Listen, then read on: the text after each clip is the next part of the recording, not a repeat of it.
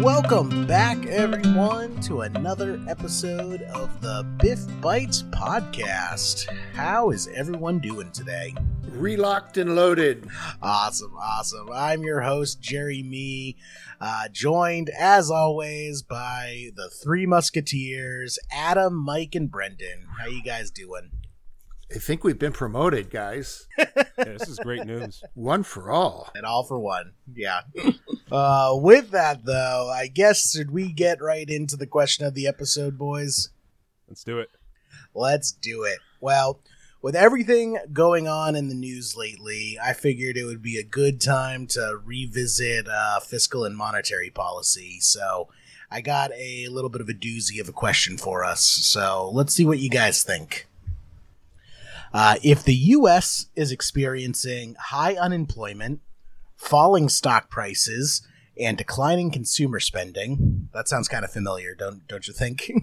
then what actions will Congress or the Fed most likely take? A. The Fed will lower the prime rate. B. The Fed will sell securities. C. Congress will authorize spending programs. Or D. The Fed will raise the discount rate. So, couple things going on here. They're actually testing a couple topics here, even though it do- might not seem like it. Uh, but there's a couple things going on. What What are your guys' first thoughts when you see a question like this? Is there not a choice for fix the damn pandemic? Pandemic? no, not an option. No, no option E. Sorry, Mike. Well, that wouldn't be that wouldn't be correct anyway because it says Yeah. p- stock prices are falling. Yeah, right. So okay, Virus I don't know. I'm stumped then. And, I'm and- stumped. and Tesla found the cure. Yes. so what what do we think about A? The Fed will lower the prime rate. Non-starter. non-starter. How come? So I feel that like the CFP board loves throwing that option in here. Why is that blatantly wrong? Why should people just see red flags when they see that option on this type of question? because the Fed has absolutely zero direct control over prime rate. Certainly, their actions influence prime rate, but prime rate is not set by the Fed. Yep. And if you take nothing else away from this question, that is the number one lesson I feel because the CFP board loves testing this concept. I saw when I took the exam. I've seen it on dozens, if not hundreds, of practice tests. The CFP board loves testing your knowledge of does the Fed set the prime rate?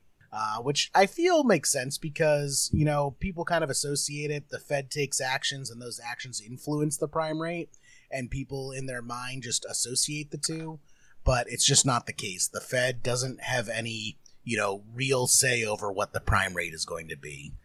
Um, Adam, can you explain kind of just what the what the prime rate is in a nutshell? Um, I'm going to defer to Brendan on this. okay, we'll edit that out. Mike, you want to take that instead? I like Adam's answer. Okay,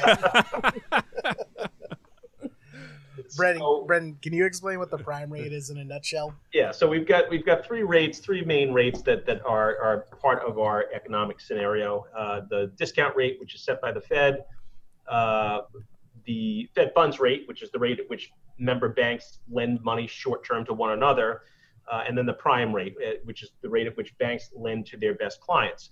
Uh, the Fed sets directly the uh, discount rate. And then they certainly will look to influence heavily the Fed funds rate because it's bad for our economy if they don't have some sort of control. But they don't directly set that either.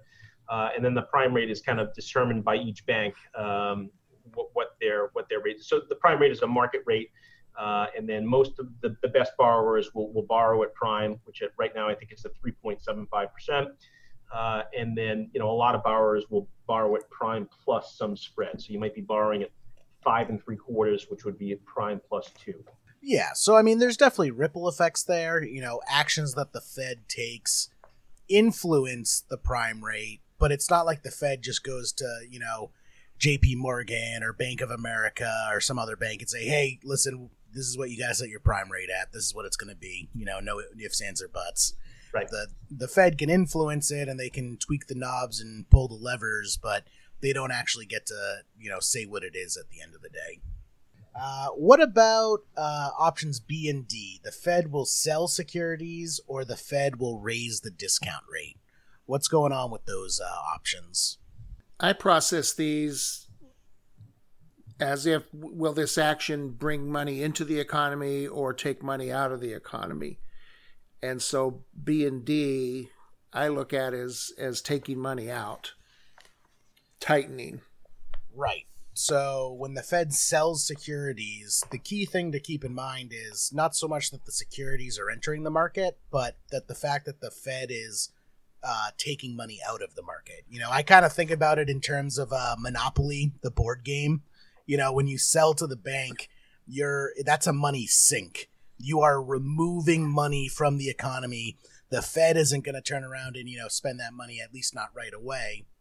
The Fed is taking that money off the market and basically putting it into the bank in not the monopoly bank reserves getting it off the market so it can't be spent and that'll actually slow an economy down because there's just less money out there to be loaned out or to be put into investments yeah it has the the impact of making money more expensive right so there's there's a lack of supply uh, which which increases the cost of borrowing Right. So the, the Fed's just putting securities out there. Doesn't really matter what those securities are. The important part is that they're just taking money off the market. Uh, what about the Fed raising the discount rate? So that is something the Fed can do. It, the discount rate isn't the prime rate. The discount rate is something that the Fed can influence. That's right. And by by raising the discount rate, um, it's it's similar to any lending rate. Uh, loans will seem more appealing uh, people will be more motivated if rates are low. Uh, you see that a lot with home mortgages. Um, and people will be more discouraged uh, when rates are high. And if the Fed in this scenario were to raise the discount rate, it really wouldn't accomplish that goal of infusing more capital into the economy um, and hoping to change its course. Yeah, like let's let's bring that down to a level that you know most the average consumer can understand. You know, let's say you want to put an addition on your house, and you decide you want to go to the bank to get a loan for that addition on your house. Well, you go to the bank and you see that uh, loan rates are through the roof. You know, they're super expensive right now. That might dissuade you from you know putting that addition. You don't actually want to take on this project because right now uh, the rates that you're going to pay on your loans are so high, it's just not worth it. So that dissuades you from actually taking those a- uh, actions. And that's exactly what the Fed is doing on a national level. By increasing those rates, they're dissuading people from, you know, taking these actions that add to the economy, add additions on to the economy. Uh, they're trying to dissuade that because they're afraid that the economy is overheating. So, B and D would actually have the opposite effect. It would, uh, if the Fed took those actions, it would probably push all of these uh, issues that we're seeing in the question uh, into an even worse uh, area. You know, it would probably increase unemployment, cause stock prices to fall even further, and also cause consumer spending to go down because people don't want to take these actions because rates are so high. So, what does that leave us with, gentlemen? Congress spending money, which they hate to do. they hate to do, but they seem to do it a lot. Yeah. Yeah. So that would definitely, so that's a fiscal policy action. Know, so anything that's done by Congress is, is, is known as fiscal policy, which is the taxing and spending of a government. And then we have the central bank, or in, or in the case of the United States, the Fed would be a monetary policy decision. So this would be a fiscal policy reaction to stress uh, and would be an appropriate reaction to the scenario posed in the question. Right. So we are left with our correct answer of C. Congress will authorize spending programs that injects more money into the economy and hopefully reverses those trends that we see in the in the uh, question. So the correct answer is C. Congress will authorize spending programs. And Brendan, I think that was a great segue into our kind of first topic of the episode: uh, monetary versus fiscal policy and you know how it affects real life and also why it's important for the CFP exam. Yeah, um, and and you know what, what's interesting is that for people that are actually going through the curriculum right now, or people that are studying for the CFP exam, uh, it, it's it's a a neat experience to be able to, to kind of learn about theory and actually seeing it applied in real time. And, and so you're able to take a look at what Congress and what the Fed and other central banks around the world uh, are doing in reaction to, you know, that, just a huge economic cliff that has been created from the the uh, social reaction to the to the virus. Uh, so you're able to take a look at say, okay, well, based on the question that I'm seeing or based on the scenario that I'm looking at, um, how can I relate it to what's going on today to understand whether or not I want to choose tightening or loosening monetary or fiscal policy? Definitely. So just to kind of start us off with this topic, I think it's good to uh, get a nice baseline. Uh, can someone just give us a quick rundown of the difference between monetary and fiscal and why that distinction is important? Well, a- as you were discussing with the question um, of the episode, uh, the monetary policy is, is is all about rates and whether um, they want more money to flow, less money to flow the rates, as Brendan said, control the attractiveness of, of borrowing. So if, if rates are raised, um, it's not as attractive, and that has the effect of um, limiting the supply of money in the marketplace. Whereas fiscal is just Congress deciding whether to, by investing in stimulus programs or projects, building bridges, roads, dams, whatever, um, they are bringing money into the economy through that expenditure. Yeah, the way in in my mind that I associate it is fiscal is really fiscal policy where it, it's set by Congress. It's the it's the mood that they want to take. It's the you know direction they want to go in. Whereas monetary policy just feels much more tangible to me it's much more of an exact science that the Fed is taking, trying, you know, twisting the knobs and pulling the levers to make the economy go in the direction that they want to go in.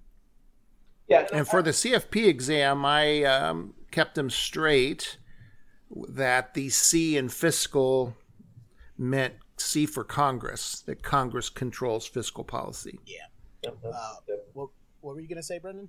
So, and I, I, would say in normal times, um, fiscal policy sometimes is set by, you know, which party is in power and what the philosophy of, of taxing versus spending is in general. But in, in a crisis mode, fiscal policy is actually uh, even a, a, a more efficient tool to try and stimulate the economy um, than monetary policy is. It's, it's, a, it's a much more surgical uh, and direct uh, influence over, over the economy than, than monetary policy. Monetary policy takes time to take shape uh, whereas fiscal policy is, is pretty immediate. Yeah, that's a great point. I think probably one of the biggest examples of that is probably with like the New Deal during the Great Depression. Yeah, um, yep. You know, they, Congress put all of these uh, programs into place to just basically put people to work. You know, Congress invented jobs overnight. The uh, the national forestry, uh, the high, the, you know, the big. Uh, I'm trying. I'm blanking on the name of the program, but it was like the bridge, roads and bridges Uh, uh, uh, program to basically just build all of these roads and bridges. Yeah, and, the WPA. Yes, thank you, thank you, exactly. Yeah. And it's like, yeah, nice. We needed these roads and bridges. That's great, but Congress wasn't doing it because we necessarily needed roads and bridges. Congress was doing it because people needed jobs. Yeah, I mean, they would create jobs of like go clean the statue in the park, and that was someone's job, and it was just it was it was exactly to to just give somebody um, the, the ability to work and uh, to, to earn money for that for that job. The um, you know, and it's kind of cool because sometimes you'll be walking through an older city and you'll you'll be on a, an older part of the city and, and walking on the sidewalk and, and, and, they would you'll see if you look down bronze uh, plaques in, in the cement of the sidewalk saying that this was a WPA project. Uh, and, and, those things are still out there. It's really kind of a, a neat connection to history. Yeah, definitely, definitely. So, and another point that uh, that Brendan you just mentioned in passing, but uh, Congress not only through spending programs but through through taxation uh, can can really exert some influence. It takes more time uh, for that to to come into effect. Uh, but if you look to the Tax Cuts and Jobs Act that was passed, I mean that shuffled the marginal tax brackets, uh, dropped corporate AMT to zero. Uh, it, it took a whole bunch of itemized deductions off the table. It nearly doubled the standard deduction. Um, all of that is going to have some impact not only on the revenue that's coming in uh, to the government, but the the money that's in people's hands. And uh, in the U.S., I mean, you just look to the chunk of our GDP that's uh, earmarked for consumer spending. I mean, it's it's seventy percent. Yeah, and, and, and, you know, long term. So, so what we should say at the at the outset of this is that neither fiscal nor monetary policy are designed to be long term implements, right? That they're designed to be corrective. You know, we want we want this to, to kind of get us on the path that we need to go, whether they're trying to stimulate the economy or cool it down.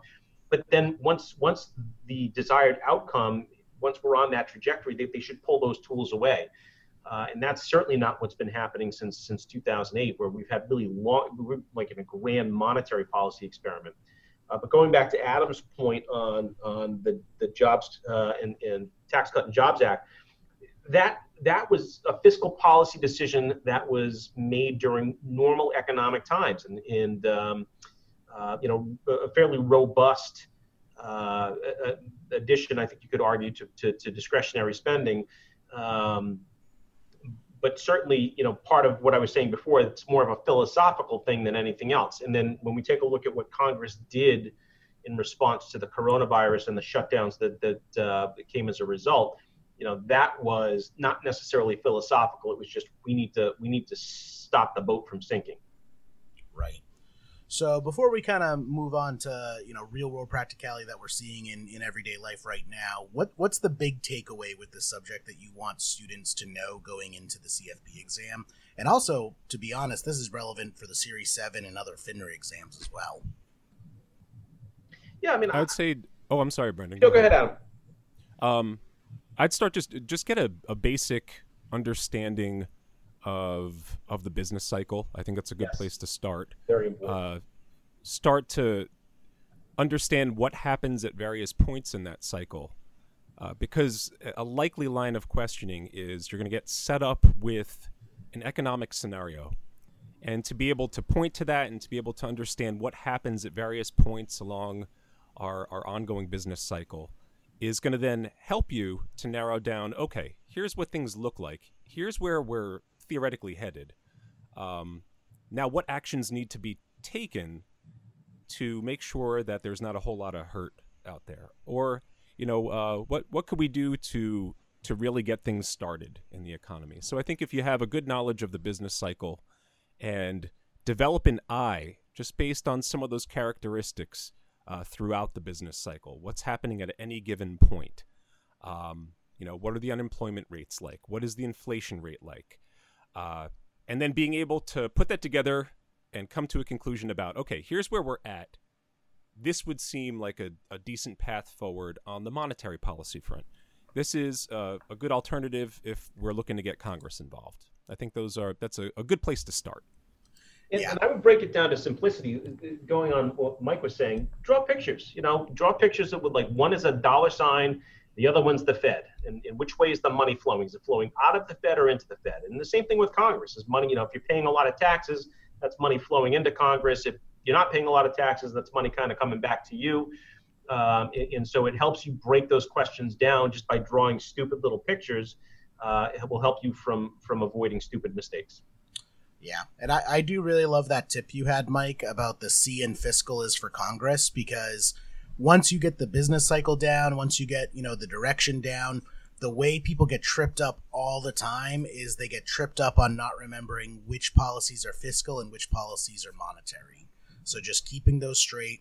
Remember, fiscal is for Congress, monetary is for the Fed. I, I think I could have used another letter in, in fiscal to come up with something for Congress. Oh boy, oh boy. Keeping it family rated, Brendan. Family rated up in here.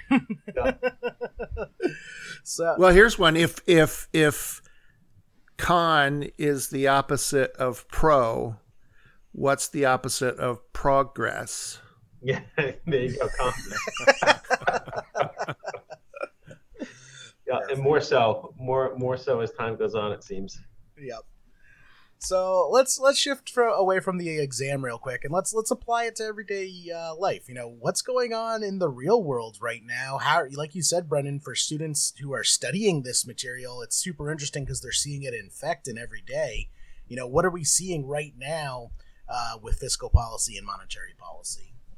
I mean, it's it's we've we've got uh, as, as many hooks in the water as as I think I've ever seen um, with with both fiscal and monetary policy, and you know we've got we've got both Congress and the Fed, uh, and the Fed working in coordination with other central banks uh, to to try and make economic conditions as loose and as easy as possible.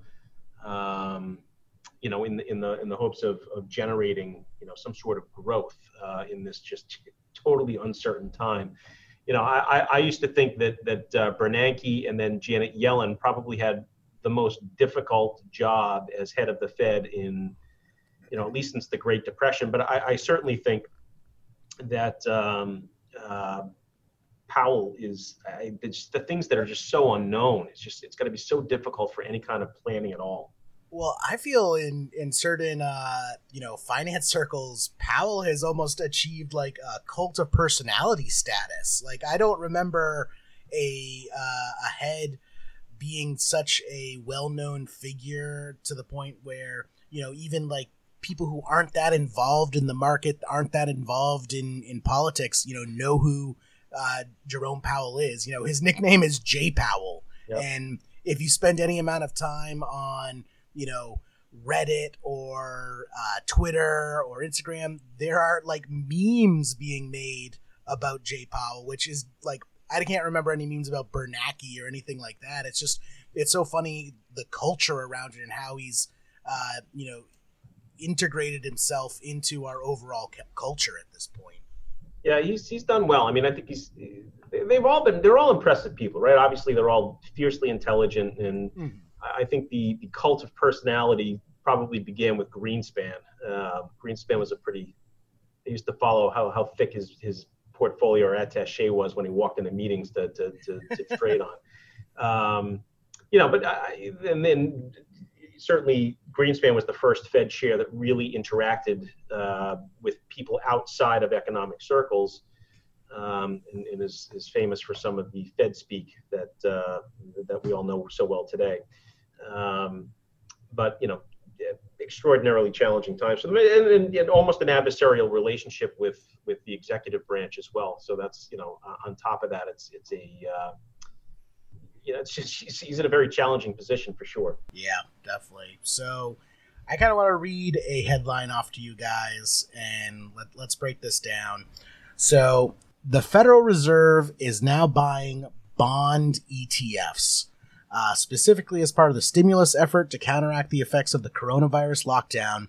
The Treasury gave the Fed 75 billion, which the Fed will in turn leverage 10 to 1 to buy 750 billion in corporate debt. I just want to kind of break that headline down and you know put that both in relation to the CFP exam and also to real life. You know what is that actually saying here? So first of all, is this uh, uh, fiscal or monetary policy? That would definitely be monetary policy. Right. So it's the Fed, it's not Congress.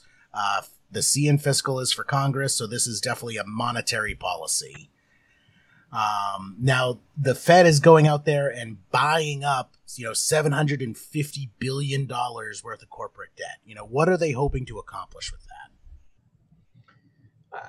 I, think what what ultimately all of the moves that the Fed has made. So so if we go back to uh, and I don't remember the specific date, but it was it was uh, you know mid March. The Fed came out uh, on a Sunday night prior to their Wednesday meeting, canceled their Wednesday meeting and dropped rates to zero, um, and that set off you know just alarm bells all over the market it, it caused people to kind of leap to the conclusion that, oh my God, well, if we can't even wait three days till the meeting, we have to get rates to zero. Things must be even worse than we thought. And we started to see the bottom get put in in the market. And then I think that um, the Fed's reaction to that was to do whatever they needed to do at whatever level they needed to do it to put a giant safety net underneath the economy, which is really what they're supposed to be dealing with, um, but by proxy, the stock market. Um, and, and since then, we, we, have seen additional. So, so Jerry, the, the article you're talking about was, was a subsequent action which allowed them to buy uh, ETFs, bond ETFs uh, from the market. Um, and then following that, they've also been authorized to buy actual individual bonds in the high yield market. Um, and, and, so it's it's really kind of an unprecedented.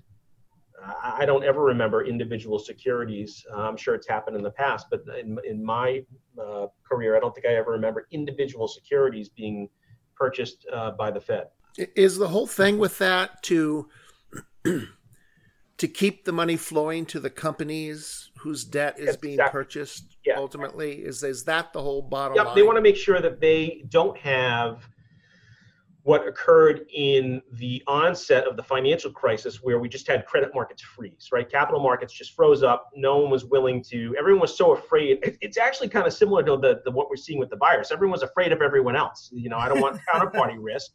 Right. Um, and so I, I can't I can't risk my survival on, on interacting with your debt. Uh, so I'm just gonna we're gonna avoid it, and, and we need uh, a capitalist society like ours need money flowing through the markets, and and, and uh, you know we need we need people who are net savers to provide liquidity to people who are net borrowers, and, and when that doesn't happen, things break. Uh, yeah. And so I think the Fed was doing anything that they could to you know provide that liquidity, but also you know it, it also is kind of a wink and a nod to publicly traded companies say, well, if you get into trouble and we can, you just float some high yield bonds and we'll, you know, we've got such a huge appetite for them, we'll snap them up.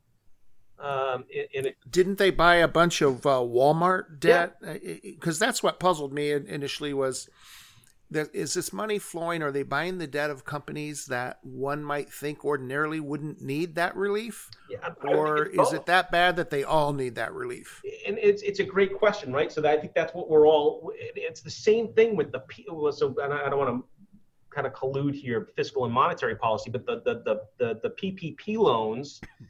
Uh, that were put out by Congress. I mean, there were there were companies that would have no problem accessing capital markets to get liquidity, taking liquidity from the government, and that's kind of out of the spirit of the agreement. Um, and you know, uh, with any of these things, especially with the with the uh, rapid nature of how this was thrown into the into the mix, there's always going to be these unintended consequences and, and, and, things that just aren't fully thought out uh, in in the um, in the urgency to kind of get it to the market.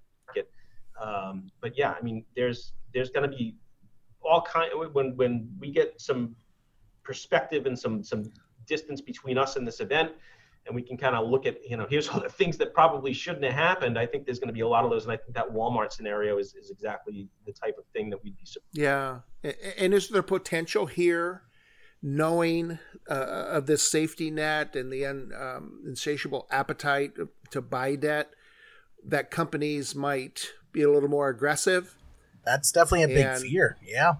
Yeah it's this perverse system of risk it, it just it, it doesn't you know, it, it's almost like uh, uh, not not exactly, but it's it's similar to like the too big to fail. Like I know, uh, yeah, they're not gonna let me fail, so I'm just gonna go ahead and I'm gonna I'm gonna drop the throttle here a little bit and see how far I can get. And if it doesn't, if you know, if I look like I'm heading for a wall, someone's gonna someone's gonna save me that that's what I was gonna say. Like to me, this whole thing smells as if it's the next level of too big to fail. Now it's not too big to fail; it's too big to suffer. You know, yeah. if you, if if things start to you know look look like a downward slope in the slightest, all of a sudden the Fed comes in for the bailouts to keep that you know train train heading up and up and up. You know, stock, stocks only go up apparently. yeah, and then so so they got this, and then that's that's the issue, right? So so now now from a monetary policy. Now we we've had this a little bit since 2008, where you know I, I will often with with students, you know, it's a terrible analogy, but it's it's almost like a like a, like a drug addict where you start threatening to pull those drugs away, and there's going to be bad reactions. And we actually saw that just yesterday, where one of the Fed presidents, uh, Kaplan, came out and said, you know, in an interview, very logically, right? Don't let logic enter it when things start getting better, we're going to start removing some of these accommodations. And the stock market went from up 400 points to down 200 points. Even though totally logically, right? We're going to, when we don't need these things in anymore, we're going to start taking them out. And the market doesn't like that. So now we've, we've reestablished this, this thing where the market is, is, uh, uh, the health of the market is reliant on, on uh, you know, emergency level accommodation from the Fed, and anything above that is going to create downturns. Now, so from the um in the individual investor's perspective, right? Do you do you think that seeing that this was getting put into place, that maybe there's a little more security? I mean, does that really get people in a place where where their behavior is going to be like, okay, I feel a little more secure right now, and I can invest, I can buy into the market. I mean, does, is that a big enough indicator to say, all right, I feel I feel more comfortable and confident. Let me just invest invest a little bit into the markets right now. I, I think there is a lot of that going on, right? And I, I think okay. that, that that's kind of a confluence of a couple of things. One is the people who, well, there's there's some boredom, right? Because people don't have enough to do. Uh, they're seeing other people like um, you know there's, there's been a, an assortment of, of people who have kind of publicized their day trading and that makes people think, well, if they can do it, then I can do it. Um, and potentially there's surplus cash because they're getting the extra $600 a week in uh, payroll. Um, and, and so people are kind of people who ha- haven't ordinarily kind of thrown money at the market are doing it on, on day trading sites. Um, and so I, I do think that there's going to be some potential negative consequences of that. I mean, we got a lot of people that haven't really seen a big downturn. You know, outside of what we saw in March um, they haven't they haven't experienced that downturn, and, and downturns aren't you know typically it's not that V-shaped bottom. You know, they typically take time to play themselves out, and, and we go and revisit the crime scene a couple of times, and, and uh, uh, it's it's it's difficult for people that don't have that historical perspective to appreciate the fact that just because the market's gone up here for the last couple of months doesn't mean it's going to persist. I, I think the individual investors, especially the older individual investors, are going to be the ones squeezed the hardest because these safety nets that the Fed is putting out there are for these major corporations. They're not for the individual investor. And because the way the market is going and rates are so low on the traditional, you know, safety uh, securities like bonds and treasuries, because yeah. those rates are so low, people are being forced to take risks you know, well outside of what their normal risk tolerance would be because otherwise they're afraid of missing the boat. And so, yeah, have, and, and so it, it does. So that's the other element of this. So it, it forces people who aren't necessarily comfortable with taking risk way out into either equity risk uh, or high yield bond risk, which is similar to equity risk, um, because it's the they're starved for income, and, and so they need to go and, and, and find it. And now the problem is it, let, let's say it's someone that's you know in their in their 50s 60s or 70s this is the third or fourth one of these that they've been through. And and so you know we had the collapse in uh, the dot-com bubble. Then we have the financial crisis in 2008 2009 now, now this one uh, and, and, so they're relatively skeptical about the, the, the, the long-term prospects of the market yeah, uh, I mean, I, I can say for my generation, also the younger generation is also very skeptical of the market because, you know, we were coming of age during the uh, 08 09 crisis. Now we're seeing the coronavirus crisis. You know, people, we talk about this a lot on the behavioral finance episodes. You know, people remember pain a lot more than they remember gains. Yep. So everyone remembers losing a ton of money. Uh, they don't necessarily remember the recovery that comes after it. And so you just have people who aren't who you know their risk tolerance they're stay, sticking to it they don't want to take those risks well now they're just completely out of the market because there isn't really anywhere else for them to be so they're just sitting in cash on the sidelines and they're losing out even though it may not seem it on paper just when you factor in inflation and opportunity costs and everything you know they're losing out just as hard as the people who lost in the in the downturn yeah yep i also think that you've got you know, we, we, have had at least we were, we were very located. So we had a, we had a very strong correlation between market activity and, and virus activity in, from February to, to April. There's been a bit of a dislocation of that, um, where you know we're starting to see you know spikes in the virus, and, and, and we're starting to see uh, shutdowns. We saw a big announcement about shutdowns of, of bars, restaurants, and uh, gyms in California yesterday, and you're not really seeing the market really price that in, you know, and and and um, you know those those those things are probably behaviorally driven and the fear of missing out. You got people throwing money at this market that probably haven't done it in the past, and um, you know, a lot of people saying that it, has got to go back down. It just has to. Um, and, and, so you got people who are kind of frozen. They don't know whether to chase it or, or whether they're going to be right and it comes back down. So they just kind of do nothing. So before we move on to our next topic, because we do have another great topic to talk about today, let's just recap real quick for our students sitting for the exam, their main takeaways here. Um, so for things like the PPP loans and the uh, stimulus checks that went out, uh, those would be fiscal policy because they're coming from Congress. Uh, whereas buying up the bond ETFs and the bonds and the individual securities, uh, that's monetary policy coming from the Fed. Would you say that's that's the big takeaway for people sitting for the exam? What what to keep in mind? Sure, and you know what's the bottom line? What what consequence does this action have in in the marketplace?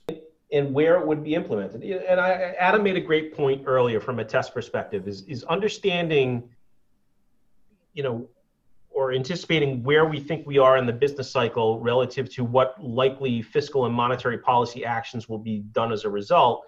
Um, if you, if you can understand how those two things work together, and it's really it's re- relatively simple, um, then you know there, there should be nothing that they can throw at you from an exam standpoint that you can't handle.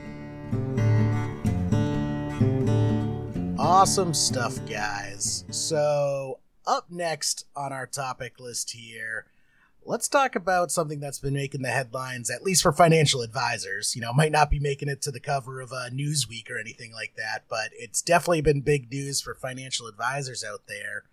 Reg BI is finally coming into effect. It's here. It's finally here, boys. Adam, I know you've been uh, looking at this real closely. Can you kind of give our listeners who might not be as familiar with it just a run- rundown of what Reg BI is and why it's important? Sure. Um, so Reg BI was uh, a ruling that that the SEC had adopted, and it deals with retail investors and what they do uh, in relations with uh, their financial professionals. Uh, it's it's really centered on investment transactions um, and making sure that those investment transactions are all conducted in the best interest of the client. Uh, that's where the B and the I come from in uh, Reg BI. So uh, it's best interest. And if you look down in the, under the hood a little bit, um, there's there's a lot of throwbacks to some of the fiduciary language from from the past. Uh, specifically, Reg BI has some language on disclosure obligations uh, that financial professionals now uh, must uphold. Uh, there's a, a duty of care or a care obligation.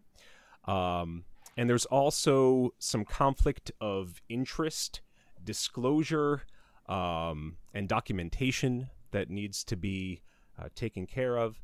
And, and there's also a compliance element. Uh, so Reg BI was was put into effect on June 30th of 2020. Um, some people have referred to it as a as a quasi fiduciary ruling. So it's it's not quite this expansive uh, when you're when you're working with a client you are acting in their best interest at all times in all scenarios uh, it, it, falls a bit short it's a little more narrow in its scope uh, and that the reason for that is that it's really centered on these transactions that are occurring um, that involve broker dealers, financial professionals that are working for broker dealers, uh, and ensuring that that the clients understand that the the financial professionals are working in their best interest. Another component to this, so Reg BI is is just this incredibly long uh, legalese document. There, there are a whole bunch of great references out there that kind of break it down into its components, and we'll discuss that a little bit here. Uh, but one of the the pieces that has has really needed to be enforced uh, at the level of the financial professionals is this form CRS, which is a relationship summary. Um, so at the beginning of the relationship with a client, this form needs to be completed. It, it includes information about service and fees and costs, uh, standards of conduct, and uh, disciplinary history uh, if if if that had occurred. Now, in addition to this, there were also some interpretations on uh, the the 1940 Advisors Act. So, Investment Advisors Act of 1940, and uh, specifically, they were they were looking at this space uh, where a broker dealer could potentially provide some advisory services. So they're they're they're no longer acting in the in the capacity of a broker or a dealer, uh, but they're offering investment advice and how to handle that. And what the SEC did is they they issued this interpretation. It was called the solely incidental interpretation, and uh, it just basically says in a nutshell that if the advice that you give is is just you know it's something that you're not compensated for um, it's not given to the client on a menu of your services as i'm offering investment advice um, if you're not specifically in the business in, in your wing of providing investment advice it would be considered uh, solely incidental so they gave a little bit of clarification uh, to to some of the old rulings from back in 1940 so it being that there's a lot of components to it, uh, and it's going to affect a lot of people, it has has really caused uh, a lot of feedback in the financial services arena. Um, I'm really glad that we we have Brendan on today because uh, I'm I'm especially interested in in how this looked like uh, at at the practitioner level and and and what was done, what needed to be done, and uh, and how some of those clients uh, responded to to some of the new documentation and uh, you know that that summary relationship that was issued to them. Yeah. Before we get into that, though, Mike, you know, as a CFP, you know, following the code of conduct, the standards of practice. Is there anything you think that we need to do extra now as CFPs, or does the you know guidelines laid out by the CFP board already pretty much cover what Reg BI is attempting to accomplish? That's a good question, and I think it does. Um, and my perspective on this is is pretty narrow, actually. Um, neither of these, the new code and standards with CFP board or Reg BI, is going to stop the bad apples. There have always been some bad apples in the business. There will continue to be some bad apples in the business. Those are the ones that get firms in trouble. If you look at what both of these are asking, and then ask any practicing CFP, which of these do you regularly violate uh, on a day to day basis? The answer is never. Plead the fifth. Plead the fifth. um, uh, you know, I of of course I I look after my clients' uh, best interests. It um, you know it's just just a little more clear with the CFP board code and standards um, that at all times. Uh, and, and I get you know I look at this and say, well, if the reg BI language is so specifically centered on securities transactions, and I'm a practicing CFP doing financial planning, that is a whole lot more that's about a whole lot more than just the securities transactions that go on uh, in, in, the relationship. So where does that fall with Reg BI? All of the planning stuff that it doesn't involve trades. Um, whereas with with the code and standards, it's at it's at all times that I'm I'm working in the in the client's best interest. So you know, I I was a little annoyed by all this when it first started happening, but the more I look at it, it's like you know, CFP board I think uh, is, is on the right track with this, and and those outside of it will continue to have their own problems, the bad apples. Yeah, yeah, you're right. You know, if I'm a CFP and I'm just doing fee based financial planning and I'll come up with an asset allocation for you, but I'm not going to recommend individual securities to meet that, that asset allocation um, you know, Reg BI doesn't really affect you nearly as much as uh, you know some broker dealers who are, are you know selling individual securities on commission. And now that they're both enforced, because they they went, they started being enforced on the same day, I think, right? June June thirtieth. At least now there'll start to be some real life experience and we'll have some cases that will prompt the SEC to provide clarification, to prompt CFP board uh, for clarification, or Brendan could get super aggressive and, and maybe have some you know cases named after him. Yeah. Uh, that would help crystallize the thinking on this. I don't think my firm would appreciate that. Flirty. you want to be, yeah, well, that's the one thing. Some... In this hey. business, you typically don't want a rule named after you. uh, Fla- yeah. Flaherty versus state of Rhode Island. Yeah, the Flaherty That's rule. Right. this is this. These are the terms in which we can execute a financial planner. so so good. So Brendan, I'm I'm one of your clients, and I read this article about Reg BI, and I come to you and I'm like, hey, what's the deal with this? I thought you were already doing all this for me. What what's going on here?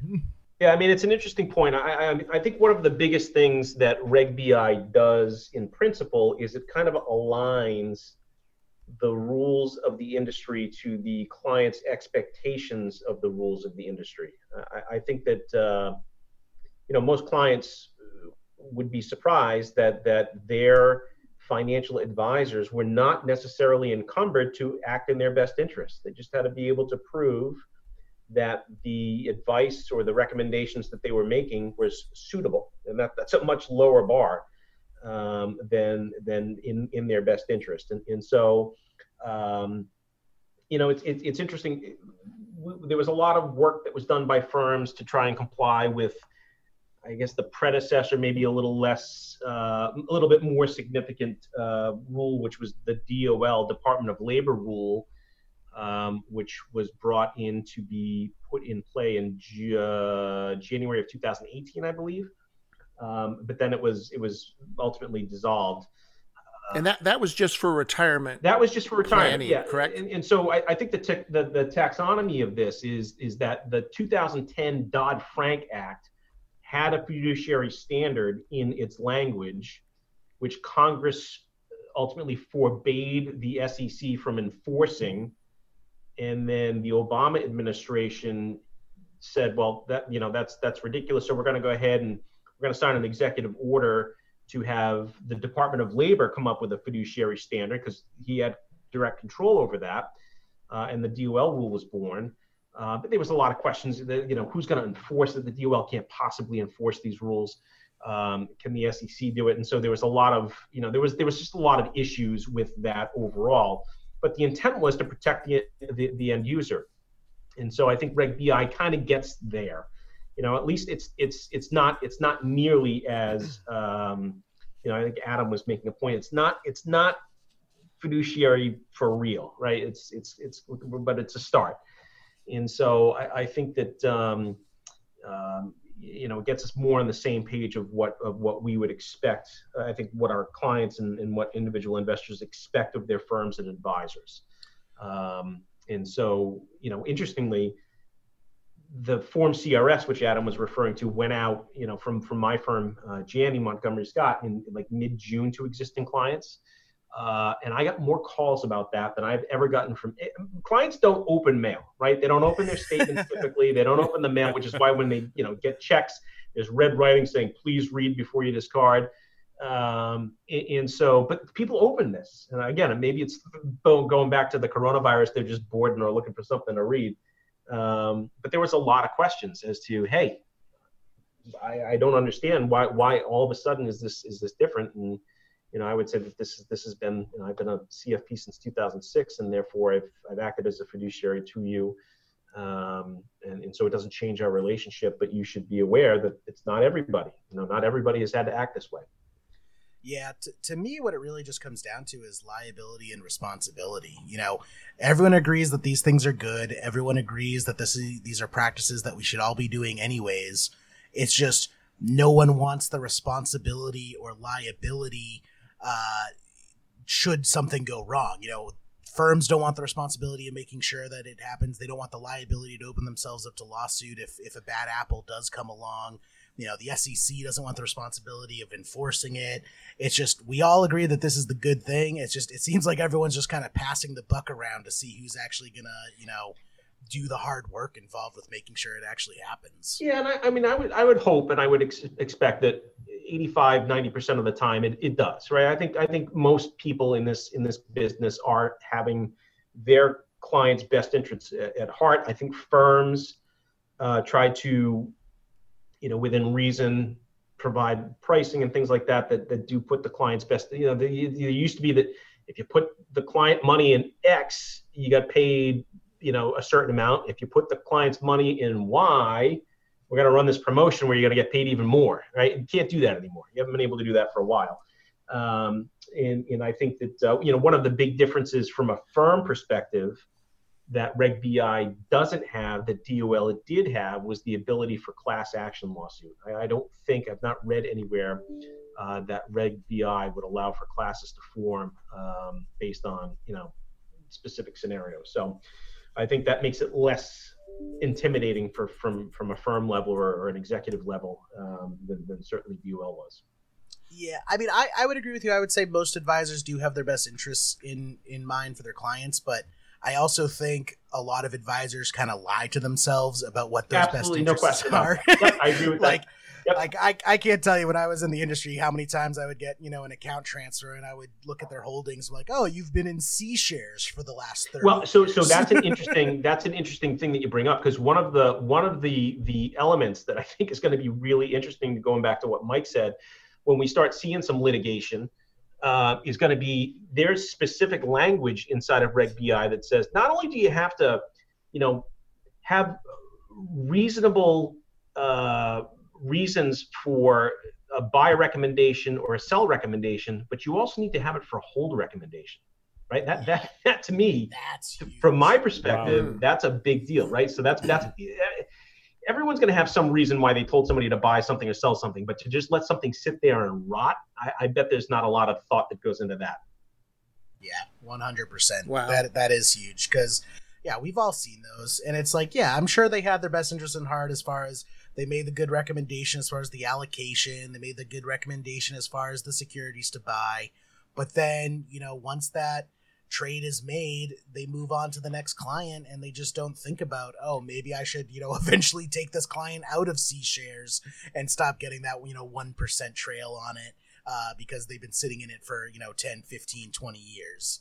Yeah, and I, I think that that uh, one of the things that from that, that's persisted from DOL is is firms. Uh, I, so I experienced this when I was in Merrill Lynch. Certainly experience it now at, at Janney, um, and I've heard it from other people. They're really trying to make sure that that you've got a, a, a manageable book of business, not not from a money standpoint, but from a household standpoint. How many households can you reasonably have? Uh, and, and be able to to do proper due diligence and, and, and be effective in terms of giving them advice. If you have a thousand households, you, you can't possibly have their best interests and, and understand the the level of detail that you need to understand to have a an advisory relationship with with uh, with people. Um, you know, so you need to get your household numbers down to a manageable amount, which is you know somewhere probably less than 200. Yeah, is that is that in um Reg BI? Because No, I don't think so. I it just I, yeah. I know it's it's something like um, it's it, vague. It's now even before Reg BI, even post failure of of uh, DOL rule. Um, it's something that that it's it's on a dashboard that I look at every day. Here's how many households I have. You know, I, I think that, uh, and here's how many households. Here, here's how long it's been since I put a note in, uh, indicating that we've had a conversation about something. So, so there's there's a lot of work to make make sure you're having these conversations, right? And from a legal standpoint, if you don't document those conversations, then they didn't happen. Yeah, and I'll, well, I think that's going to be one of the toughest transitions right there. Is is the habit and high quality structure to documentation and yep. and might that lead down the path just like you know phone calls are recorded um, yeah, I all, brought that up. All exchanges with the client be recorded. Yeah, well, firms may not want that to happen either, right? So, uh, yeah, because for every every one thing that may it may save, it may create ten problems. Yeah. Um, you know, and, and so we should step back a little bit. Reg BI only deals with transactional IRAs and transactional brokerage accounts. If it's a fee-based, uh, whether it's discretionary or non-discretionary, if it's a fee-based account, uh, Reg BI does not cover it. So, so if you're mostly a fee-based business, then Reg BI is really not a big deal for you at all. Um, whereas um, Uh, so I think it's going to push a lot of people into uh, more fee-based accounts. Now, the decision as to whether or not someone should be in a fee-based account or a non-fee-based account is covered by Reg BI. So it kind of gets us through that door, and then when once you move past that door, there's other there's other laws that kind of cover your responsibility to the client in, in terms of you know whether or not you are adequately uh, giving them what they should be getting for for the fee that they're paying you. So for those uh, practitioners that are working for a broker dealer yeah. and have their CFP marks, yeah.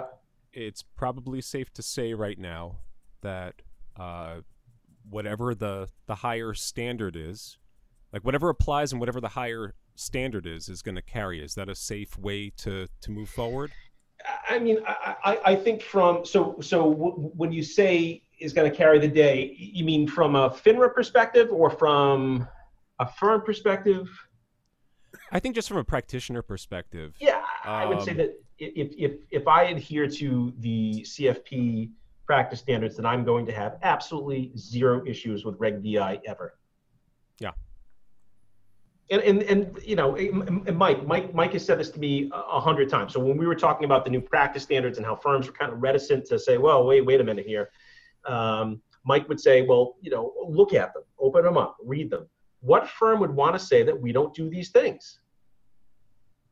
And you know when you when you put it in that vein it's it's true like there it's just why wouldn't a firm want to do this why wouldn't a firm want to provide this service and this level of care to their clients well i think that is a great spot to wrap up today's episode uh, i had a lot of fun today guys i hope you did too good stuff you bet it yeah. is good yes you can have fun um, talking about legislation and economics. you need to get out of the house more.